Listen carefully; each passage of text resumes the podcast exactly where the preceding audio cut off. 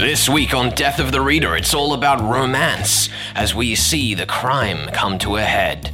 We'll speak to Hsu-Ming Teo about classical romance and see if these Frenchmen were quite as deluded as they seem. All that and more now on Death of the Reader. You're listening to Death of the Reader on 2SER. We are Flex and Herds, and it's time to farewell the Widow LaRouge, as we have reached, in fact, the end of her case.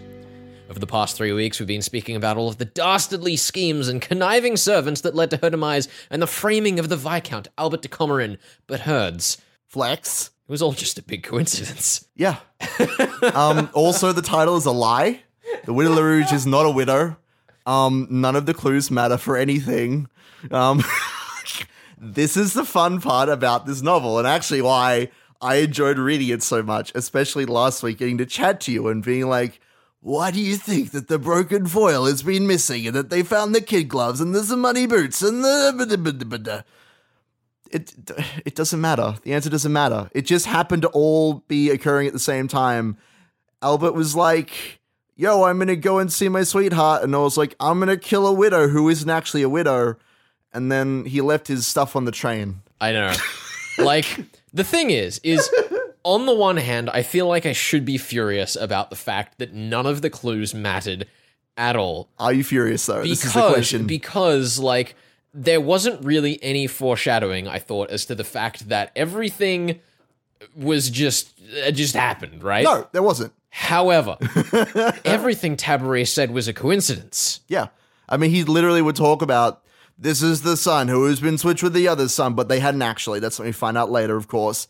And he's just living right near now. No, like the whole book is a big bag of coincidences It is right from the beginning. and, and yeah, and I, I, I was mad about it. I was like genuinely frustrated with like I put in all of this goddamn effort, and you're telling me he just left it on the train? he just left ev- all of the evidence on the train, and then they found it. And uh, like he he had a little name tag saying "I am the murderer," and he left it on the train. But then it turned out that Albert also had a name tag that said "I am the murderer," but it was like misspelled a little bit, and so they were like, "You're the murderer. We we got you." Nailed it. Going to jail, getting hanged. But yeah, after after that reread, I was like, oh, it just it was all coincidences, and he was just Oh. open about that the whole time. Also, the power of love, Ugh, just which I love. no. Look, No. yes, it is. It is the power of love. I love this novel so much. I had the biggest, dumbest grin on my face. I was like, is this all just gonna not matter? And it's gonna be that the, the pure and innocent woman character who can't do anything on her own but loves a man so much, she's gonna come in and save him. This is great. I loved it. I'm not sure whether the like way that this story presents love is self-aware. because everyone is just absolutely delusional. Mm. You know, we have this entire scene where every time the you know the love interest is introduced with with Daburon, with Noel, with Albert, just all of all of their romances mm. are all horrible to them. Yeah. They're Well- blindly devoting themselves. Yeah, I mean that's the idea of like romance, right? This is this is a part where you know, like this was written in the the 19th century. The the idea of romance that you devote yourself 100% to someone like Albert lies about having an ali- not having an alibi because he doesn't want to hurt the, you know, to hurt the person he loves or betray her trust, which it like is what allows him to escape in the end because she comes to to the magistrate of her own accord and says Oh, I am here in my white dress and my ghostly pale figure. Let me tell you all of the truths. Oh, you see, magistrate. And that's that's the scene. I hope you enjoyed that voice, by the way. Oh my um, goodness, it was.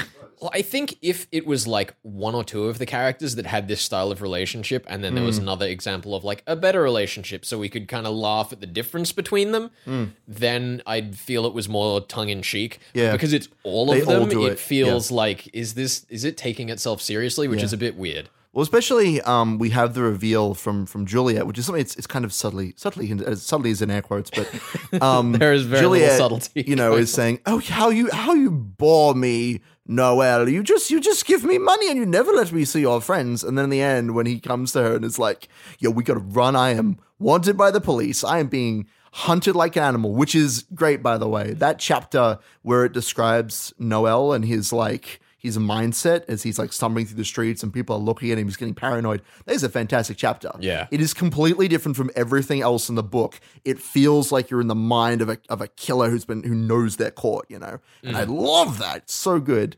Um, really ties into what I've been saying about how this novel, its biggest strength is not the mystery. It's like how um, we, we feel like these are like real people to an, to an extent, at least. There is that tongue Yeah. cheek nature to it. But yeah, uh, Juliet says, "But I've loved you this whole time," and she she goes, "Let's run away together." But they spend about ten minutes trying to pick up all her jewelry, um, and that's when the police rock up. so really, he doomed himself through love, which is great. Well, I think uh, the thing that you've reminded me of there is Oh, yeah. once again Knox's first rule that the culprit must be mentioned in the early part of the story, but we don't often address the following part of that rule, Yeah. which is button they must not be anyone whose thoughts the reader has been allowed to follow. Yeah, right? Now, one thing I noticed early in the story is that when we go to meet Juliet for the first time, we explicitly never get Noel's thoughts Yeah. Mm-hmm. in that scene, um, which I was one of the reasons I was suspicious of him because I was like, okay, we're obviously keeping a more third person perspective than we Yes, were for yes. Tabaret or anyone else. But I really liked that once the story was confident and open with the fact that it's Noel, then it's Jumped like in. here's in his head. It's beautiful. It, it speaks to the the kind of quaintness of the novel.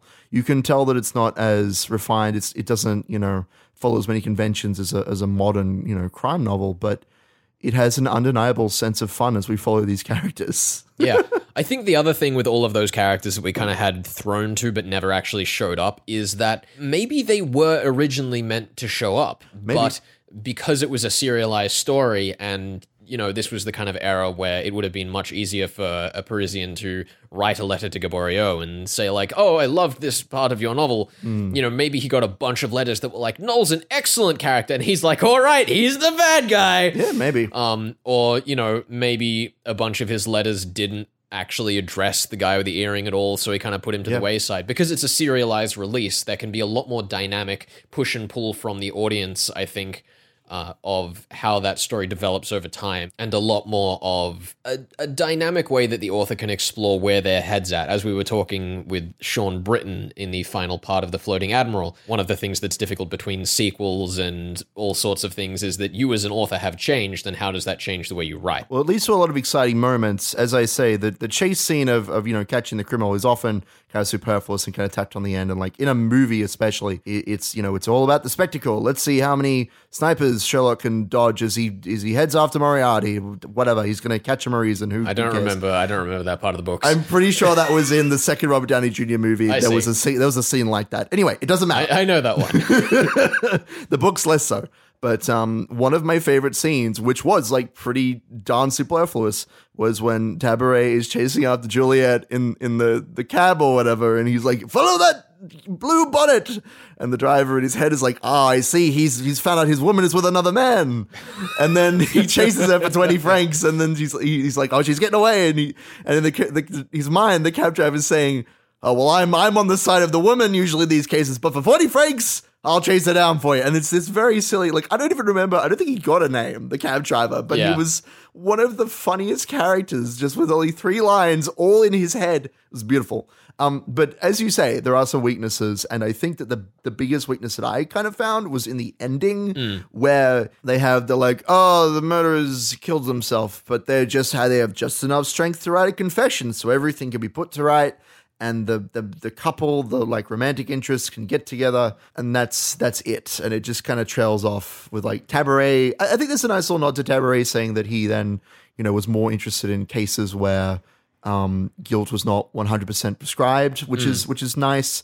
But it definitely feels more like it's like we got to the second last chapter of the book, we had our climax, and then we jump straight to like the post credit scene. Like there should be a, a scene between those two things mm. saying this is how we wrap up all the I don't know. I, I feel like it just wrapped up like very quickly and strangely. I don't know if you felt the same or not. I, I I do agree with that. I think that we've been complimenting the book over the previous two weeks about how consistent it was in tone. As we should. And I think that was true right up until that part where you mentioned where suddenly Yeah. it's like, hold on, what's just happened? Where have we jumped? Yeah. But, and I'll speak about this a bit in the third part, I don't think that it's entirely unjustified. You know, it, it can feel a little bit weird, but it's one of those things where in the detective story, realistically what happens is that you know the culprit gets caught life goes on. Yeah. and how do you wrap that up tidily? There's not as much of an event after the culprit's been caught. But right now herds it's time to jump over to hsu-ming teo professor from macquarie university and an expert on romantics who can hopefully set us straight about what's going on with all these damn love stories. This is death of the reader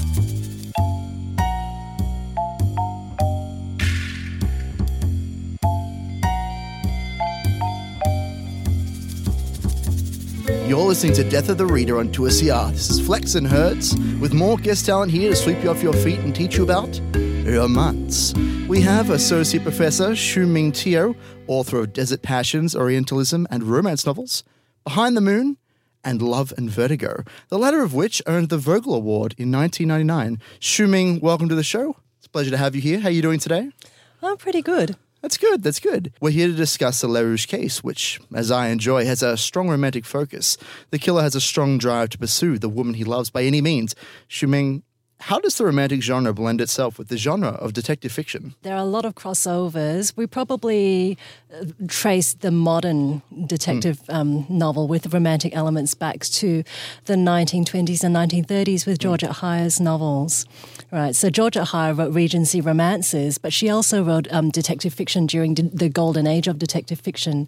So she was among, I guess, um, the read, the writers that your uh, that your listeners are probably familiar with: Agatha Christie, Margery Allingham, Patricia Wentworth, Ngaio Marsh, Dorothy Sayers. So she was among those, but um, her detective fiction tended to have romantic subplots as well.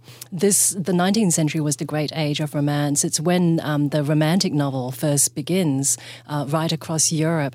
But um, I think romance back then did not mean the happy ever after that it does today. So um, we, I guess we call it love stories nowadays. But um, the 19th century was a great believer in love stories.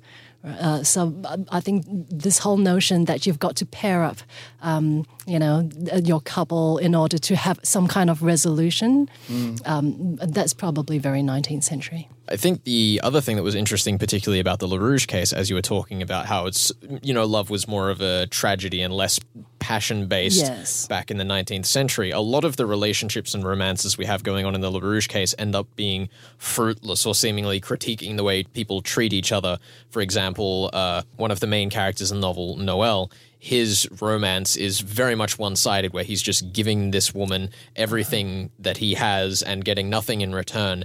How is that reflected in the romantic genre at the time, and how much is that reflected in other works?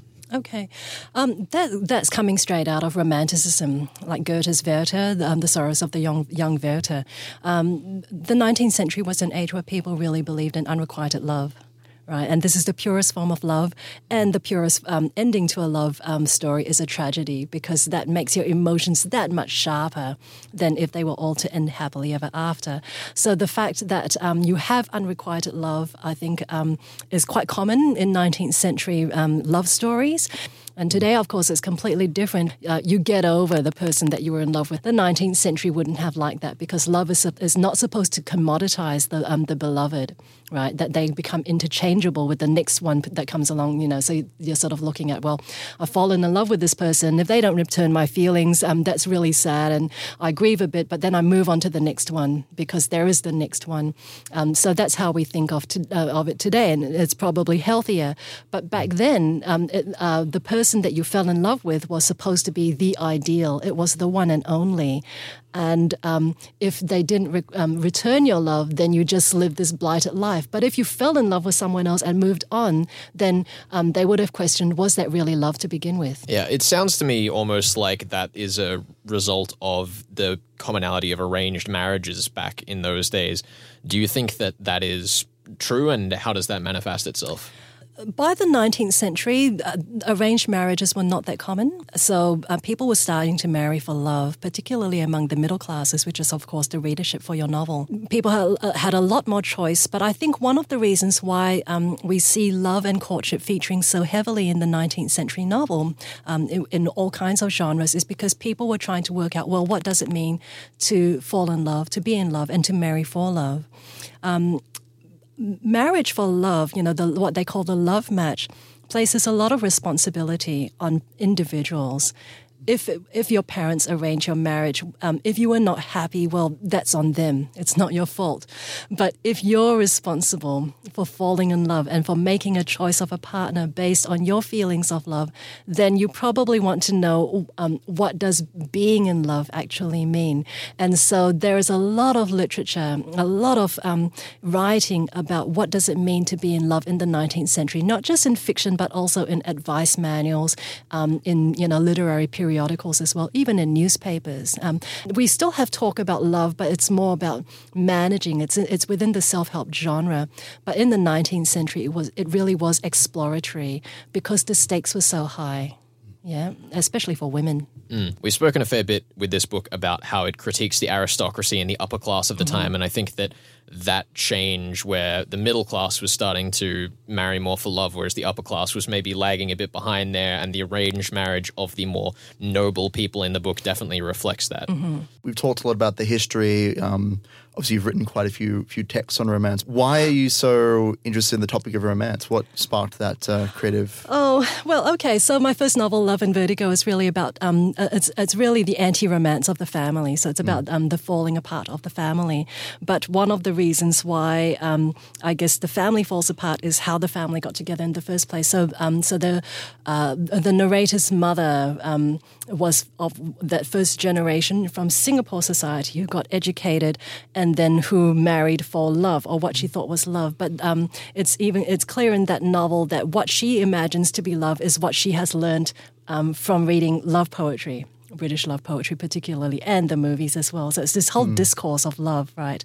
So I think I'm really interested in um, how love is represented, how it's changed over time, because it's something that people think it's natural. Uh, Um, everybody thinks that they know something about love. Right, that they're an expert of um, uh, in matters of love um, because of their own experiences, and yet when we look at the history of love um, and what it means and the ideas that are attached to it, this changes over time. Right, so the ideas change, the emotions change as well. So, for example.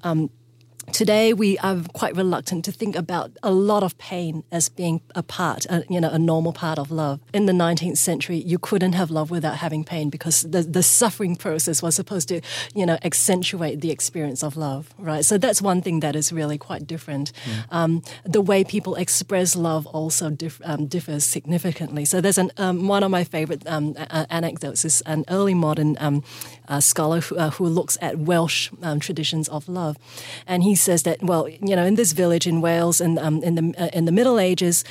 How young men would express their love or attraction for a young woman, it would be to pee on her dress, right? Uh, it's a practice that it's called Rithu, R H Y T H Y uh, T H U. Now today we think that you know that it was assault, that it expresses contempt, right? It's completely Not very classy, the no. It's completely the opposite. Yeah. you know, but it just shows that love has a cultural history, and uh, how it's expressed is actually very much determined by culture. Yeah, Yeah. so that's why I'm really interested, I guess, in this in the topic. That's an excellent answer. Yeah. Makes me wonder what sort of strange new things we'll be doing in the near future to express our love to each other. Hopefully, not taking lessons from the Welsh. No, not in that regard, anyway. Maybe from from your novel. Maybe, Right. maybe. Mm-hmm. We'll throw all our money at someone and then get shot at the end. Anyway, that won't be pleasant. Yeah. I've heard you describe crime and romance fiction today as a flourishing subgenre. What makes you say that? Could you tell us a little bit more about that? Okay, so as I said, um, crime and romance as genres uh, or subgenres start to intermingle um, Yes. from the 1930s onwards in the novels of Georgette Heyer. Um, and they, you know, there's a sort of lag in the 20th century, the mid 20th century, when it's really about the gothic and the romance. But when the romance genre takes off, in um, especially in the 1980s, so this is when the genre becomes Americanized. There's a whole lot of American writers, they're bestsellers, um, and they're writing romance, and then the romance ceases to be sufficiently interesting for what they want to do. And so they start um, including elements of crime in because um, I said before that in the mid 20th century, how people um, depict passion, romance, love is through the battle of the sexes. But how do you get, you know, um, if, if you don't want your hero and heroine to be fighting all the time, how do you get them to work together? And one of the ways that romance writers did, um, uh, you know, was to was to combine romance with crime because then you've got um, the detective or whoever it is, you know, the good guy working with the heroine to solve some kind of crime. They're solving the mystery not just of the case, but also of each other's hearts. I One might suppose so. say. That's Yeah. very romantic. Thank you. anyway, well, that's a lot of recommendations in there for things you can check out. And thank you so much for coming on the show. You're very welcome, and thanks for having me. This has been Death of the Reader. We are talking the LaRouge case, and we'll be back in just a second.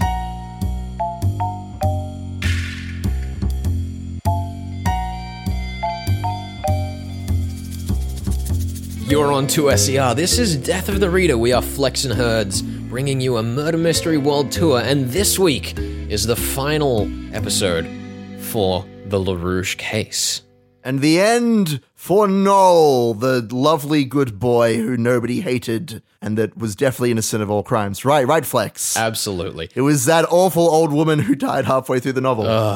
So this is the part of this. This is the part of the show where we talk about what we thought of the puzzle, how fair it was, uh, how absolutely goddamn right I was, ish. Whatever. it's just gonna happen every second week, so don't just get used to it, guys. Just buckle in and get ready for the ride of him. Yeah. Just tell me how how smart he is. I'll just put on my smug glasses and Smarty we'll carry on. Yeah, it's awful. I don't think I can take as much credit for being right about this novel as we could have for the previous novels we've covered because, Nice. as we said it earlier in the episode, it's just an absolute pile of coincidences and practically tells you what's going on. It's great. I love it. This is my favorite murder mystery where like the mystery drives it drives the plot. It brings us to this moral of like love love conquers all, but also can bring you to your downfall. That's that's a cool thing to explore.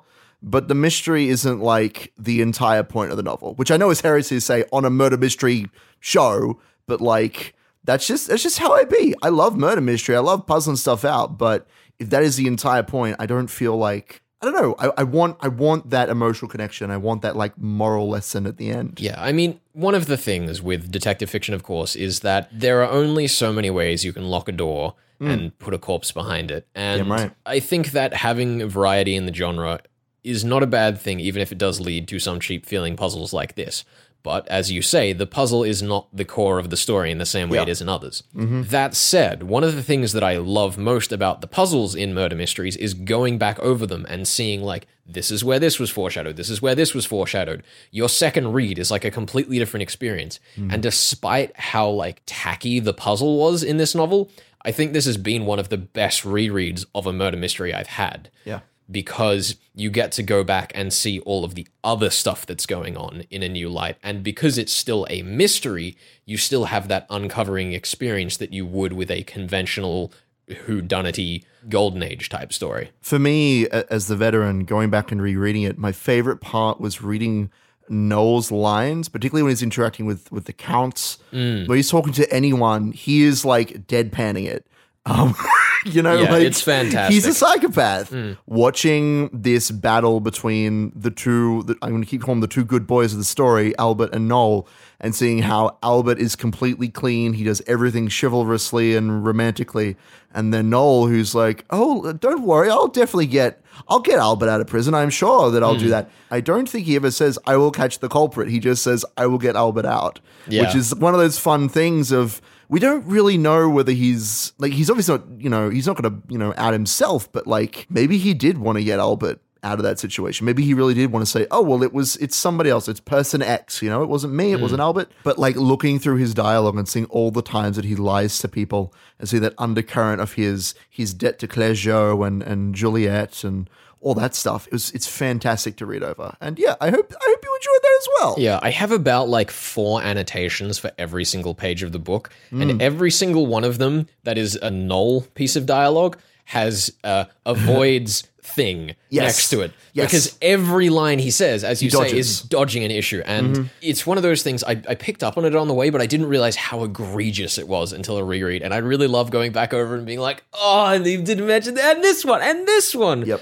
Was it was fantastic experience. It's really great. I think one of the other things that I really loved about Noel earlier in the story is that when we first meet Juliet, I realized on a reread, mm. there isn't even really a clarification on when that scene is happening. No, not really. No. You know, obviously it says eight days until I've resolved this, but it never says what that resolution is, and there are multiple events in the novel that it could be leading up towards. True. It does kind of reveal it a bit later in the book. Clergeot, he has a conversation with Clergeot where he says that, you know, oh, I will pay back your debts. I just need you to give me an extra week and I'll have all the money I could ever want. I, I really enjoyed going back over and seeing this was positioned here in the story, and then all of the reasoning I'd done about what if this was a time jump to after the crime or before the crime or here, mm. there, or elsewhere. It really wrapped it up nicely on a reread, and Yeah. I think that's perhaps the prime example of a scene that I enjoyed on a reread. Sure, yeah. But here we are, Herds, to rate the fairness of this story. and I have to say, Oh, no. I have never witnessed a greater essay upon Rule 6 of the Knox Decalogue. Oh, my goodness. Which rule is rule six? No accident must ever help the detective, Yeah. nor must he ever have an unaccountable intuition, Yeah, that's just which th- proves to be right. That's just this this novel in a nutshell. It's just rule six. I'm I am like convinced that Knox wrote that rule after reading this novel. I I genuinely would not be surprised. It it's great. the thing is, is like if you were to read this rule as no accident must ever help the detective, right? Cool, Yeah. Mm-hmm. that's a good rule. But then when you add on the nor must he ever have an unaccountable intuition, he does that all the that time. that's a little more suspicious. That's a little more this novel. Yeah, sure. Then which proves to be right? That's this novel. Yeah. hands down. I mean, it's nothing but coincidences and him saying, "What if this is a plot thing?" and then it just is a plot thing, and that's that's the novel. Mm. Now, while we're on the topic of Knox rules, I have one last one that I have to bring up. Herds. Go for it. Not more than one secret room or passage is allowable. Yeah, there was only one. It was just I- the one in Noel's house. I loved, only I loved the way they used Noel's one because like it was like chapter five, and they're just like, here it is. yeah. And then it was the the onus was upon the story to use it again in an entertaining way. Yeah. And the way it used it, Yeah. ah, The valet like complains. It's fantastic. it was it was just so good because earlier in the story when it was first introduced, it was like so that no one would know that he's leaving the building, and then later on the valet is just like, ah, no, he's using the door again. Yeah, he complains about it. He's like, "Oh, why is Noel using the secret passage? I thought that he would rather come through the front door. I suppose he's trying to save me some trouble with my poking back." it's so good. It's excellent. So ultimately, I guess I have to. Do I call this book fair or not, Herds? I don't know, like Do you call this book fair? I suppose so. It like it gives us all the clues. Um, it's just that all those clues are coincidence. I don't know. I mean, I think the main thing to me about whether I'm deciding whether or not this story is fair is that I need to know what the blurb on the back of the book said in the publication of this because I've been reading an ebook which didn't have it because it was a public domain copy. yeah. Right. Well, would have had a blurb. It was serialized. obviously that's not like that doesn't change what the book is mm. but i think that i came in with too different of an expectation to this story than it wanted me to come in Yeah, I think that I mean that's the that's the kind of trick with any like any novel in general, really, but especially with with like mystery novels. If you you know you come in expecting there to be you know a very light mystery and it turns out to be incredibly complicated, you're like, well, this isn't the novel I signed up for. Um, if someone tells you, you know, this is a story about love or whatever, you might be more primed to figure out the mystery. And that's kind of one of the challenges, especially on on on my end when I'm the veteran of like trying to lead you through the story without just saying like I was, you know, teasing a little bit in, in the second part mainly, I think. Talk about how like, oh, I, romance really is the true power here, but like I wasn't really setting expectations for you. I was just teasing because Yeah. that's what I do. i mean and that's fine that's what we're here to do It's true. It's true. but you know what we're here to do now Herds Tell us. we're Flex. here to pick a new book No, you get to do that this time. i do i What have will be got? the veteran this time i'm doing something a little weird this week what? This wasn't weird? Mm, this is weirder Okay, throw it at me. i have three books for you well three stories for you Three stories. How are we That's supposed to do three stories in three weeks? So, next week we will be covering House in the Mist by Anna Katharine Green. The edition of the publication we have contains House in the Mist, The Ruby in the Cauldron, and The Hermit of Blank Street. Blank Street. Does that mean that it doesn't have a name, or is that the name? That's the name of the street. That's for you to discover. That's crazy. Next week, we'll just be covering chapter one of The House in the Mist, but we'll roll on through those other stories in the following week, so make sure you keep an eye on our socials at Flex and Herds to know which stories we're covering as well as listening to the show. Well, I'm looking forward to try and solve not one, not, not two, but three stories. Indeed. my goodness, my work is cut out for me. See if I can beat you this time, you rapscallion. Indeed. Thank you so much for joining us for the LaRouge case. We are Flex and Herds. This has been Death of the Reader. See you next time.